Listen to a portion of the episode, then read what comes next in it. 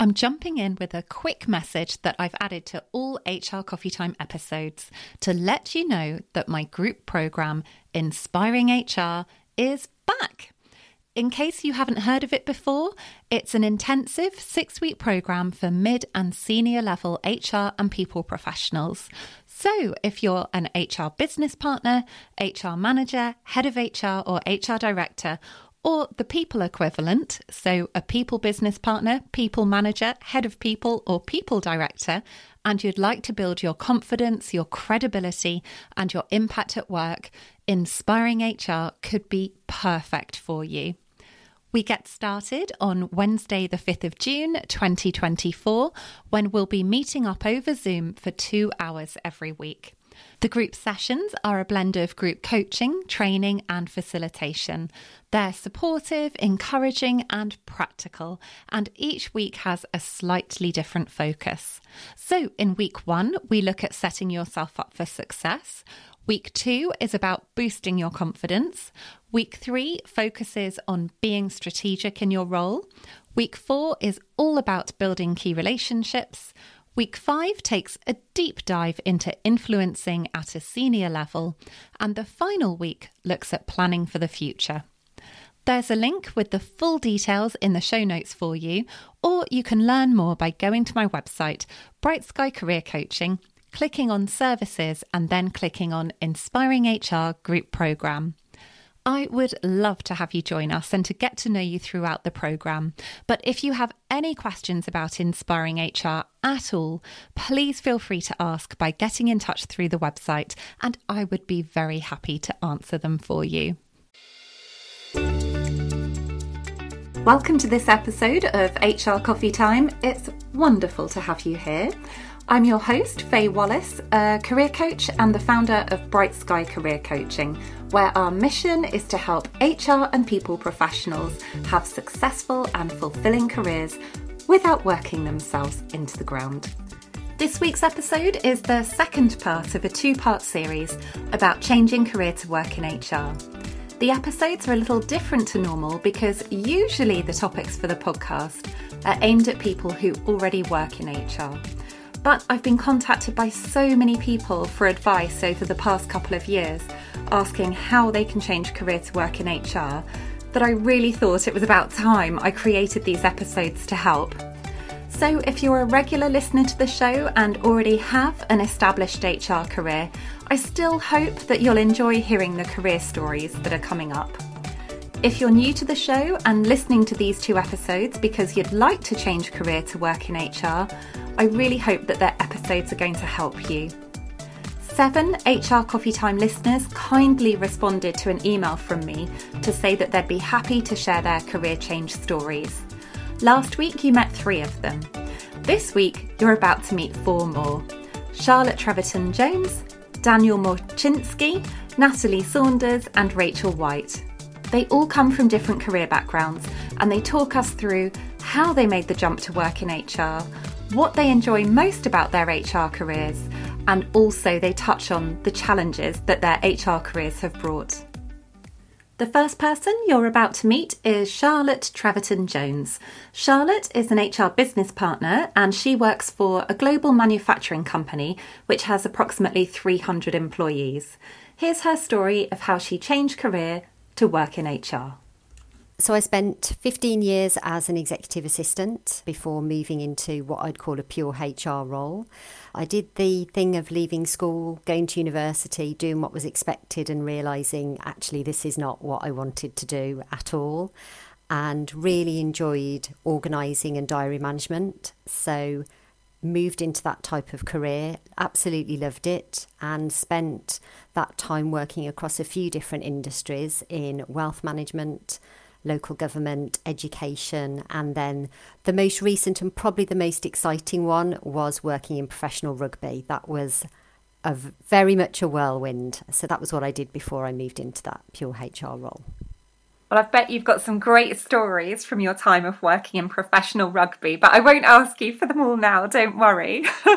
so, having had your EA career and then deciding to move into an HR role, how did you make the change?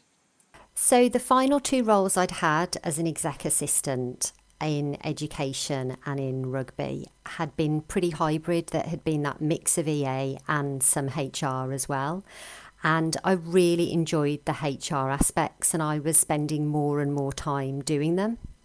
And so I approached my employer, the rugby club at the time, and said, getting lots of experience, but I'm not matching that with any qualifications. Would you be prepared to support me? Put a bit of a document together for them, gave a presentation, and uh, yet they approved it. So I started my level five, did that in a fast track way and got that completed, and then look to move into uh, a HR role it's really interesting to hear how many people are mentioning the fact that they study for the qualification. I love the fact that you put a whole presentation together for your company to try and convince them to fund that training. What a wonderful thing to have done. And when it comes to actually then making the leap, so you had managed to secure some HR experience in your EA role, you had got a CIPD qualification. How did you then actually go about finding the role that you're in now? I would concluded the qualification, and unfortunately, at that point, my role at the rugby club had come to an end, and a new group of people had come in. And very often in sport, they like to move everybody else out. And so I really spent time on Indeed and on LinkedIn looking at how roles were described, looking at job descriptions. And it became quite clear to me that although I'd been operating at an advisory level in my previous two roles, the likelihood of me moving into into a HR environment at that level, I probably wasn't going to be successful in doing that because just the way in which the job descriptions were were worded, I thought, mm, I'm I'm not certain. Perhaps that was me holding myself back. I'm not sure.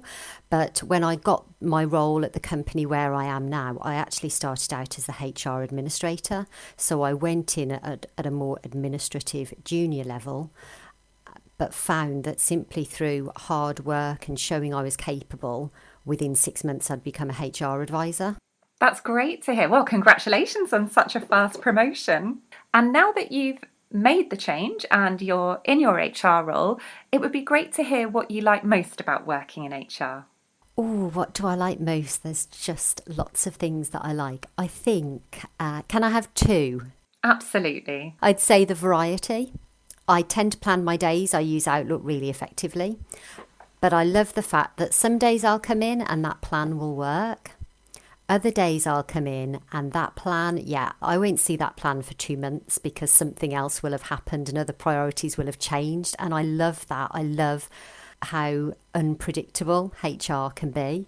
The second thing I would say that I love about HR is people. I don't think you can be in HR and enjoy it if you don't like people. They are, well, we are fascinating and frustrating and amazing. And I'm just really curious about how people respond in different situations and what motivates them. I think that's a really, really interesting part of the role. What are the challenges that you hadn't anticipated?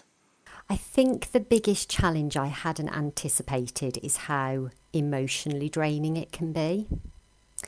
And I think you have to be really aware of when that emotional tank and that resilience is, is becoming drained. You need to know when to take a holiday. In our team that I work in, I work with a team of another two colleagues who are fantastic. And we will say to one another, You have compassion fatigue, you need to take a break so it's being aware of what can top up that emotional tank and making sure it happens for yourself as well. Oh, it's so important. And I find it's very easy to put yourself to the bottom of the list when you're working in HR because you're so busy looking after everyone else. So it's fabulous to hear that you're in such a supportive team and you all look out for each other like that. Definitely. I mean, I consider myself really fortunate, the team that I'm part of, but you're right there, Faye. I think if you allow yourself to become drained and you keep putting yourself to the bottom of that pile, you'll either burn out, well, you will burn out ultimately, but also I don't think you'll actually be able to do your job very well and you won't enjoy it. And for my final question for you, Charlotte, it would be great to hear what advice you would give to anyone listening today who is thinking of changing career to work in HR. I think there's a few things I'd say really make sure you understand why you want to move into HR. At the company I work for, we have uh, we make the offer to employees to come and spend time in other departments to see if you want to move around. And we had a colleague come because she thought HR was being sympathetic and drinking lots of tea. I'd like to drink a lot more tea than I do, but I very often don't have the chance to. So, really understand what why you want to move into HR and what HR is about. I believe HR is about achieving the business goals through its people and providing good work. That's what matters. That's what really, you know, enthuses me and makes me come to work each day. The second thing I would say is do your research. Get your qualificate your CIPD qualifications, but stay up to date, stay current, keep up to date with employment law, attend podcasts, listen to your podcast, Faye, because that's helpful. but listen to a, to a range of different sources, read people management, and, and stay current and stay curious because that's how you, I think, how you really perform well in HR. Now let's move on to meet Daniel Moczynski. He's going to start off by explaining what kind of HR role he has. I'm here as an employee engagement advisor for NWH Group based in Dalkeith in Scotland. My role is a bit different from a traditional HR role. It's involving every day really. Sometimes I'm based in headquarters and some other days I'm based in different sites across Scotland and North England, meeting and greeting employees, supporting them on their journey. It's not just a 9 to 5 job, it's not only give advice regarding employee relations, but I'm also a partner for people at all levels. A big part of my job is to create the link between employees and business needs. So what I do, I'm partnering with the key leaders of the business and leading on strategic level, looking into employee value proposition and talent management but at the same time maintaining a connection with all employees on the floor is very important to me so there's no problem if uh, there's an employee want to see me in newcastle or dumfries at five o'clock in the morning you know daniel will be there so it's a very hands-on role Fantastic. Well, thank you for sharing a little bit, well, a lot about what it is that you're doing. And the reason that you're here today to talk to us is about your career change because you had a different career before you started working in HR. Would you be happy to tell us what it was that you were doing before your HR career? Okay, so again, me working in retail and working hospitality before, I've done various leadership roles, and again, all the leadership role was really I was always passionate while I was doing these roles about people, and you know, and people was always you know the heart of any business, you know, the whole people operations. So while was doing this lots of leadership roles, I you know, as I said earlier, I've started studying in university. Then I went to do my CIPD level seven. And with this, I would start looking outside Tesco because I wanted to work in a different industry. So LinkedIn was absolutely great start for me to looking for a different job search, but also being extremely active on LinkedIn helped me as well because lots of potential employers contacted me and asked if I would like to join them. And you know that's really how I end up in NWH. They like what I was doing before and they see potential in me to doing something bigger in this industry. So that did help me. That's so interesting to hear.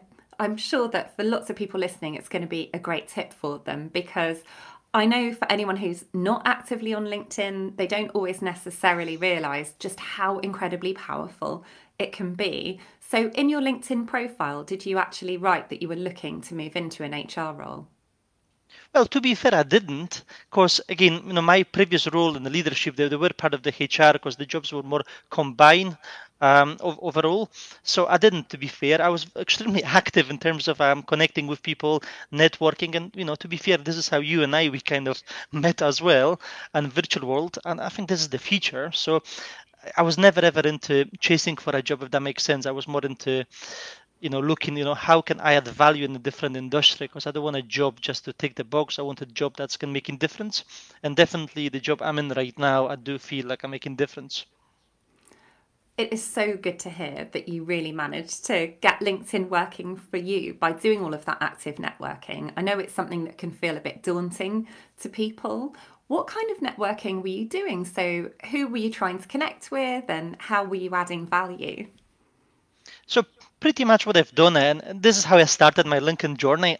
I've, I've searched for these jobs where I see myself in the future, like HRBP or you know any jobs with engagement. That's something that's I brought from my leadership experience. I was very good at it, and I could see how can I transfer them into a typical HR role. So I, I did have a bit of a random people, and I've emailed them. I said, look, would you mind if we networking, if we grab a coffee virtually?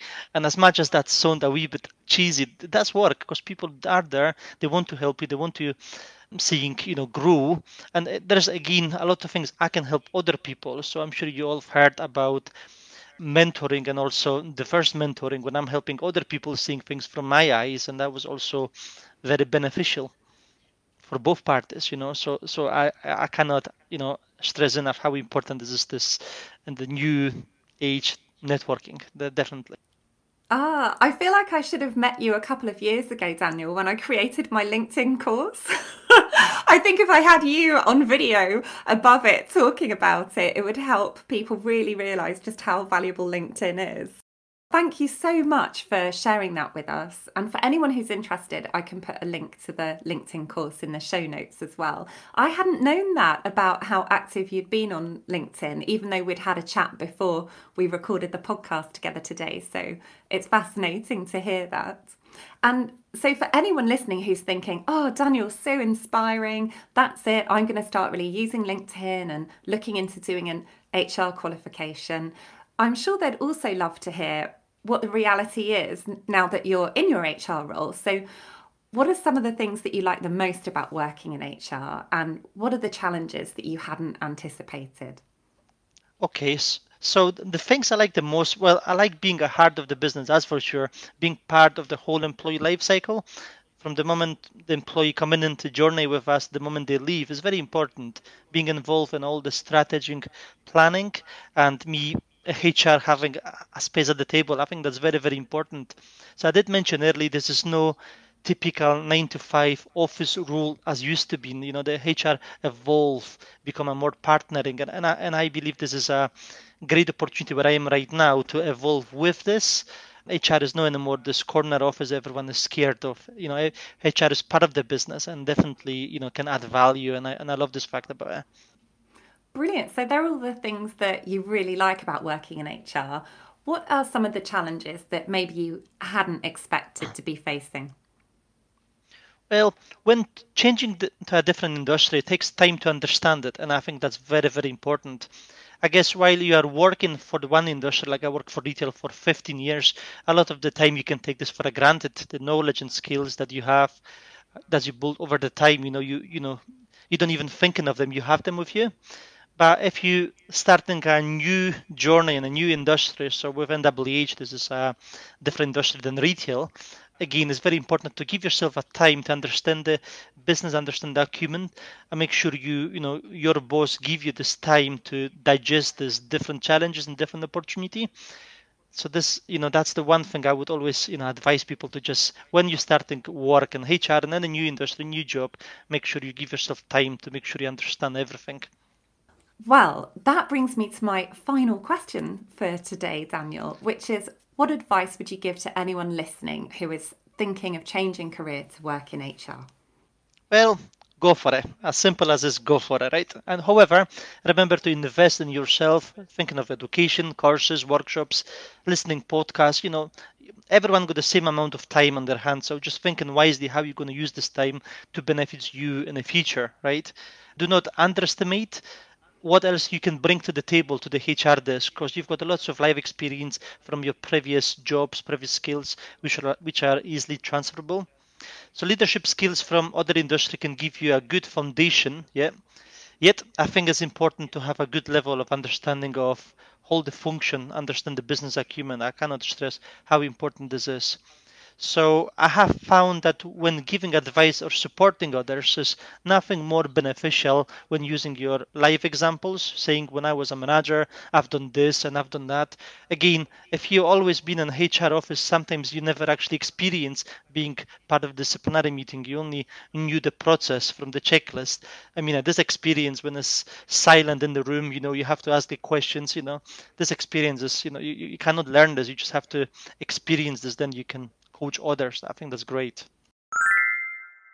Next, it's time to hear from Natalie Saunders, who moved from being an employment lawyer into a series of senior level HR roles before recently setting up her own HR consultancy firm, Morpho Advisory. The first HR role that I did was for a building society, and I joined their senior people leadership team in a job that I didn't really understand in a sector I'd never worked in before but it just sounded really interesting. So the job title was head of people risk, and I thought, wow, goodness, I have no idea what what is involved in in that. But when I read the job description, it spoke to a lot of my past experience, and I thought I had transferable skills that would work. And so it came to pass. I I managed to secure myself that opportunity, and it was it was brilliant. One of the things I loved about it was the purpose led nature of building societies so, building societies are owned by their customers, by their members. So, the purpose of the building society is not to go out and make loads of money and then pay it back to shareholders by way of dividends. It's how to enable people to get a foot on the housing ladder and how to deliver value to members through savings rates, for example. And that for me really worked because purpose matters a lot to me in my work so so that was a role I really enjoyed. And then subsequent to that I went on to do an HR director role in higher education. And again I am a Leeds girl born and bred. The institution I worked for is in Leeds. And it's one I felt a huge affinity for. In fact, I, I learned to swim in the swimming pool that that particular university has, and I felt a really strong connection to it and sense of place. And I loved the work that we did. We had a, a, a big student body. So at the time, it was around 24,000 students. And it was the idea of being able to support young people to follow their dreams and aspirations and make that make that come alive your passion and enjoyment for those roles are absolutely shining through as you're talking, which I can imagine is going to leave everyone listening wondering. Well, what did Natalie do before her HR career then? So, would you like to tell us what you did before and then how you made the change to working in HR? I started out as a lawyer and and I think there's a little bit of you can take the girl out of the law, but not the law out of the girl, because I think that uh, that is a background and set of skills and experience that have continued to serve me really well subsequent to my move into HR. Okay, so lawyer to HR professional, the fact that you were an employment lawyer shows that you have got lots of transferable skills. But still, what was it that made you decide to make the move and how did you make it? I'd got to a point in my legal career where I'd probably broadly done most of the sorts of things I was ever likely to do. So there were some areas of employment law that I didn't have loads of experience of and probably wasn't ever going to. Equal pay, for example, that tends to be exceptionally specialist.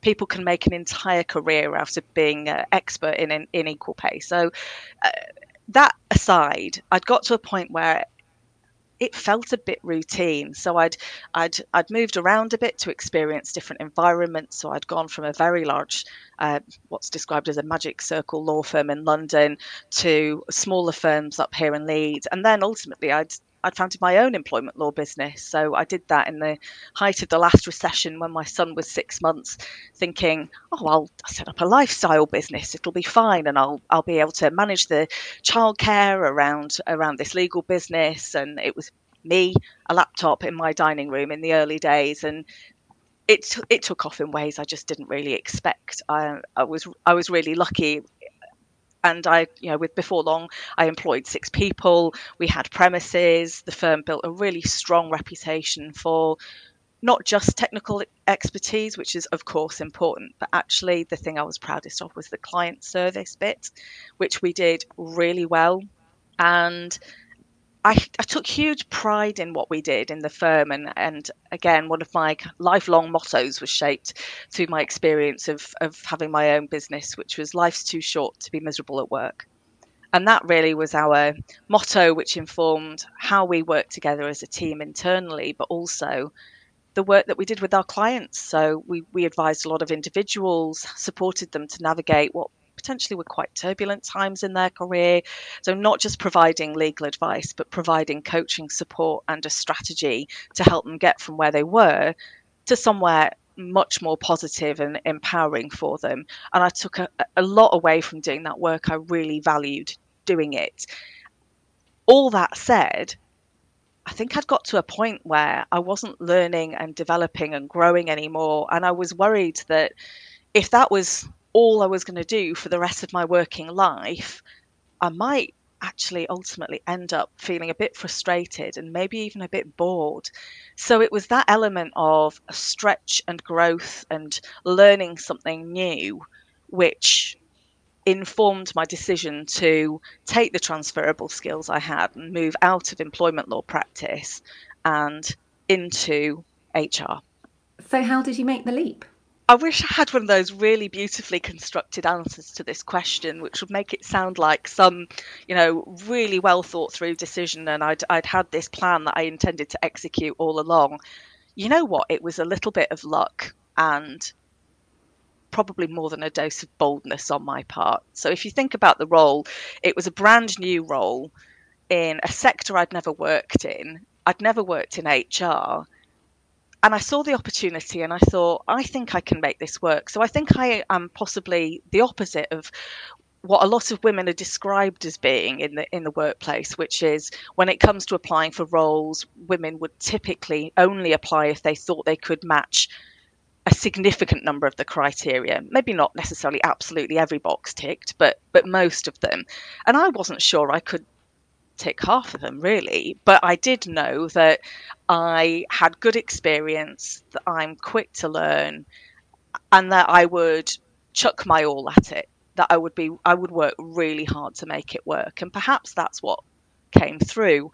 Plus the fact that what I was being asked to do in the first instance was to take a really complex set of new regulation and make that digestible and help it land in a really culturally congruent way in the organization. I think because I had this legal background, I was able to describe how in the past I'd taken complex legal or legal regulatory requirements and made sense of those and simplified them. And I think that probably was a, a, t- a tick in the box in terms of my application because that gave some confidence that this is somebody that can digest a whole load of stuff and then turn something out at the other end, which is much more simple and straightforward and is readily understood. And then, actually, after a short while, having embedded all that regulatory change, I then uh, grew my area of responsibility and became responsible for the employee relations team and the case management team, which again, that all sat super comfortably with my past experience as an employment lawyer. But it was, I just spotted an opportunity and thought, why not? Why wouldn't it be me? It could be me. It could not be me, me but if I don't try, I won't know. I love the fact that you were so bold and determined and put yourself forward, even though you couldn't tick every single box, because hopefully that will really inspire someone listening who has seen the perfect role and may have been holding themselves back from applying because they're worried they don't tick all those boxes. And now we've learnt how you made the switch, it would be great to hear what the best bits and maybe the unexpected bits are of working in HR. So, what have you really liked and what have some of the challenges been? If you think back to the, the motto that I described in terms of life's too short to be miserable at work, I think your capacity as an HR professional to make a difference to the day to day lived experience of people that work in your organization is huge. And that is a responsibility that I take really seriously and which people who are that way inclined will absolutely love because you can really truly make somebody's experience at work a lot better if you if you do your job really well and you demonstrate compassion for the people that work in the organization and you take a values led approach to how you shape policies for example and how you create a cohort of really emotionally intelligent uh, servant leadership led managers and leaders in an organization and your ability to influence that day-to-day experience i think is really important and work that i i believe in because I do think life's too short to be miserable at work. We spend more time at work than we do with the people we choose to marry and the children we choose to have. So if you're having a rough time at work, it permeates all your day to day existence. And so I think your ability to make the workplace better is is huge and that's something that I think I think that's probably why a lot of people go into HR because they want to be that positive difference. In terms of the things that are more challenging, it's interesting if you think about progression out of senior HR roles into more senior roles. So, for example, the trajectory into chief exec roles of HR people, which is to say, you really rarely see that. And I find that quite interesting. And I wonder whether that is because traditionally HR may have been seen as a slightly underpowered area of the business and didn't perhaps get the recognition that it deserved for the influence that it could have. Now, I think some of that may have changed through COVID because HR teams were so pivotal to absorbing loads of change and, and moving really swiftly in response to a backdrop that was just changing all the time. I think maybe that's done something to rehabilitate the reputation of, of HR as a profession so that, yeah, I do think some people think it's a tea and tissues job, which is not what I believe HR to be at all. But I do believe there was that perception. I do think COVID has maybe in some instances changed people's minds, but not as much as I would like. So I think what I would love to see for the profession is far more chief people officers being appointed into chief exec roles. I, I do know one great example of this actually, and that was uh, someone who uh, moved out of a senior HR role into a COO role. And I was so impressed by the distinctive nature of that achievement that I immediately asked that individual to be my mentor because I thought, crumbs, he must be absolutely doing something right because he has established his credibility and gravitas outside of HR in a way that people don't always get an opportunity to do. So I thought there was something really special about what he'd done. Picking up on what you've said about HR having in the past sometimes been seen as a real tea and tissues function, but the impact of COVID helping so many people realize that there is so much more to it than that and it can be so incredibly impactful. I completely agree.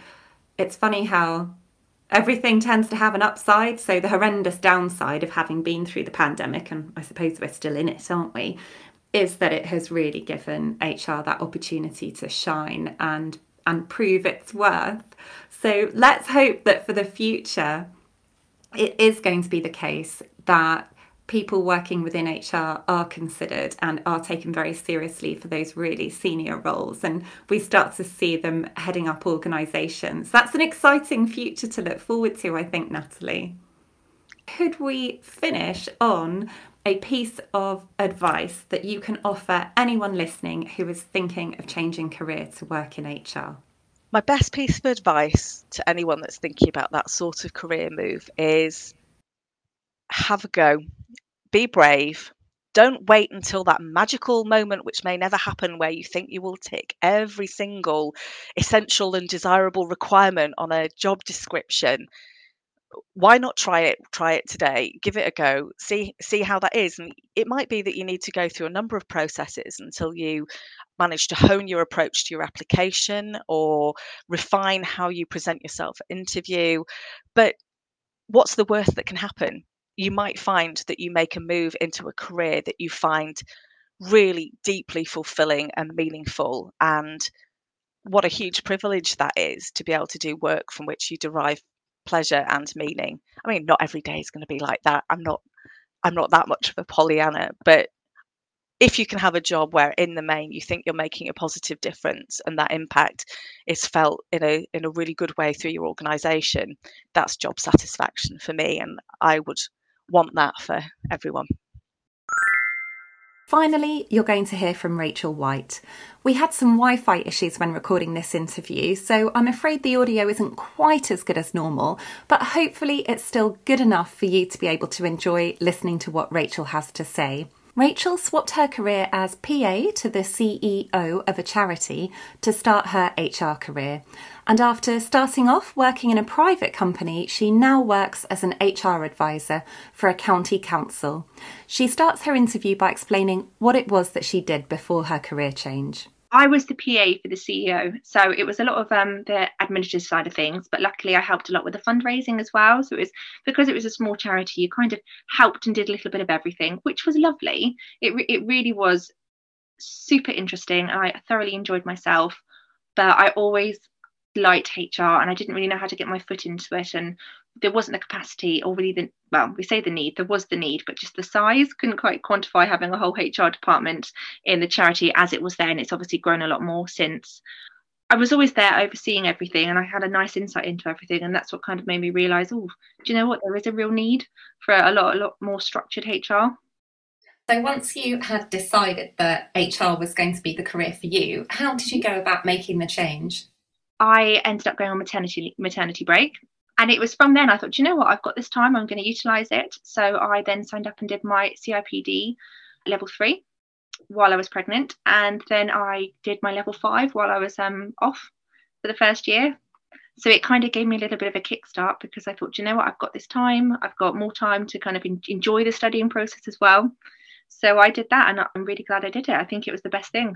It sounds as if doing that qualification was a real help at then changing career yes absolutely i think it's been fundamental i think nowadays especially when you're going even for uh, entry level hr roles they, they really do want it, it's been fundamental in me just having that kind of base of knowledge and understanding and just being able to kind of hit hit the ground running as such and how did you actually go about getting your first job in hr it was a recruitment company thankfully so um, yep, I, I, kind of reached out to them. They said, "Oh, we've got a couple of roles." And to be honest, I was a little bit um, cautious because I hadn't worked for a council before. I'd always been in private sector, and obviously the HR is, is very, very different in their approach.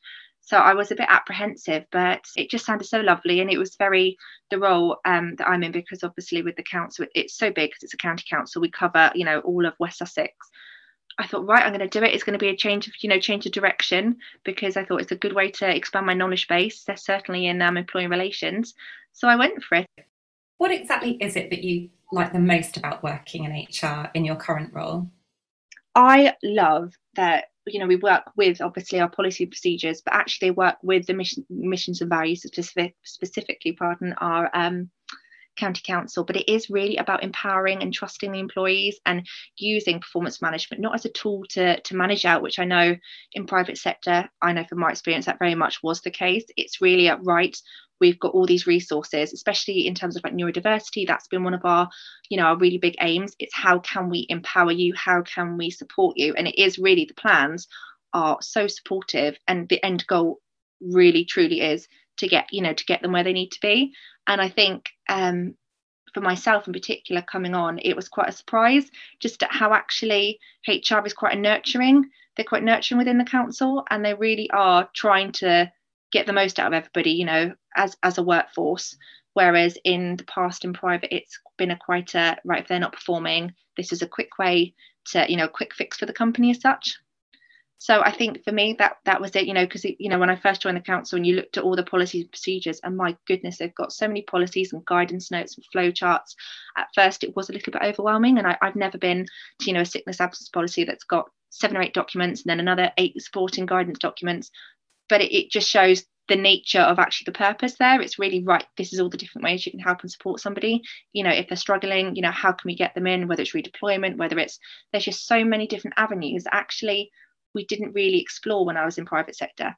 And so for me coming over it was that it was that switch to the holistic approach that took the longest. Not that i you know enjoyed doing the cutthroat side of things just um it really was different. So you know when you look at a case actually it's really dissecting each person of right every aspect of right what are, what do they need? How can we support them? Not just the quick basics of right you're not performing. Okay really unpicking it looking at all the different nuances around them and saying right how can we help you? What is the root cause? And i think for, for myself we didn't ever do that in private. We never really got to the root cause with a person um, especially you know whether it's sickness and using you know, occupational health and now primarily with the neurodiversity and reasonable adjustments the things we're looking into with the council, like the assessments and using companies that really do specialised assessments, you know, especially work based assessments to see how we can best support people, isn't something I'd ever really done in a private. So for me, it was just a real mind boggler in a wonderful way, but it, it was a mind boggler of wow, they do all this. And actually, that's what I love because I love helping people. So actually, HR for, for me in the council, I actually feel like I am making it, you know, an impact. The HR presence is a positive one. I almost feel bad asking you the next question, which are, um, which is what are the challenges you hadn't anticipated? So I suppose I'm not saying directly what are the bad bits, but in addition to the positives, what are the challenges that you hadn't necessarily seen coming? I mean, it's still actually for me, it's the reputation of HR, and even in a public sector, it's kind of getting getting that presence and working with them. I mean, for me specifically, it's performance management. It's still although the council is absolutely very holistic and nurturing, it's still encouraging the managers to come to us before there's a problem that's what I found. I think no matter where it is, there is still this reputation with HR of, you know, the policies, procedures are working against the employees rather than working with. And I think you get that no matter where you are. And I know specifically with performance management or absence, it's kind of encouraging managers to to come to us. So say someone's poorly and they've been off with a surgery, getting the managers to say, okay, do you know what? They have been off for a month. We do need to start the sickness process, but not see it as a negative. Whereas before we still, you know, have the situation of they'll tell us a month after they've been off because they don't want to start the process because they still you know they still view it as oh i don't want to enter them into this formal sickness process rather than actually what we're doing is seeing if they need an occupational health. Do they need any work-based assessments? Do they need a phased return? You know is there any way we can support them so that when they do feel ready to return to work they you know they're not trepidatious about it they're excited to come back to work? It's still really hard to kind of get everybody on board with that well, it sounds like you're doing a wonderful oh. job, though. So, hopefully, that is a challenge that is going to be one that you can overcome in helping everyone realise that you really are there to help. Thank you. I'll try. I just wanted to finish off with one last question, if that's okay, oh. which is what advice would you give to anyone listening who is thinking of changing career to work in HR? There's never a right time to do it. I think definitely looking to CIPD for me, it was a game changer. I thoroughly enjoyed it, but it also, from studying it, I found out the areas that I liked, like with employee relations. You know, when you, you study, you do the assessments, you kind of, it really specifically piqued my interest. I was like, oh, do you know what? I like this. And actually, I tailored when I did make my jump into HR specific roles around that. I thought, you know what, this is where I'm going to go it's really reassuring to hear how easy it sounds like the switch was for you because I know that for a lot of people, the fear holding them back from changing career is mm. that they just won't be able to get a new role in a completely different kind of job but I, I had to obviously when I did my switch I had to accept you know what? I've just got my CIPD I have absolutely no HR experience. So I, I was facing that conundrum of right I've got zero zip but I do have law. I looked at kind of right how can I promote myself utilizing my skill set and say look I can do this but I did go in at an entry level. I went in at a HR admin with the perspective of this is where I want to be but I kind of set myself a timescale, and that's why I, when I got in touch with the uh, recruitment companies, I said, "Look, this is where I want to be in the end. This this is this is my timescale. How am I going to get there?" And they said, "Right, realistically, you need to go for you know HR officer, you know role. It's just kind of mapping out the path so that it doesn't look so daunting. There's a lot of, you know, HR recruitment companies that were really great and they, they were really good at picking out my previous skills and saying, actually, you know, this is well suited to a HR admin role because you know you're done at this you're good at research you're good at admin you're good at this. And i said well i want to be a hr officer. Okay right once you're in there make it very clear at the interview that is where you want to be. And i think it's all about kind of having that map out and plan. And is that what happened? So did you go in as an hr admin and then work your way up? I did. I did a hr admin but i stayed there for about a year and a half. And for me for myself i want to become a HR business partner, which is why I love working in, in, in, the council because the exposure to you know to restructures to, to everything is wonderful for, for me and my development to wrap up i'd like to say a huge thank you to charlotte daniel natalie and rachel for sharing all of their experience and advice with us if you're listening today because you are thinking of changing career to work in HR, I so hope that this episode and last week's episodes help you achieve what you're aiming for.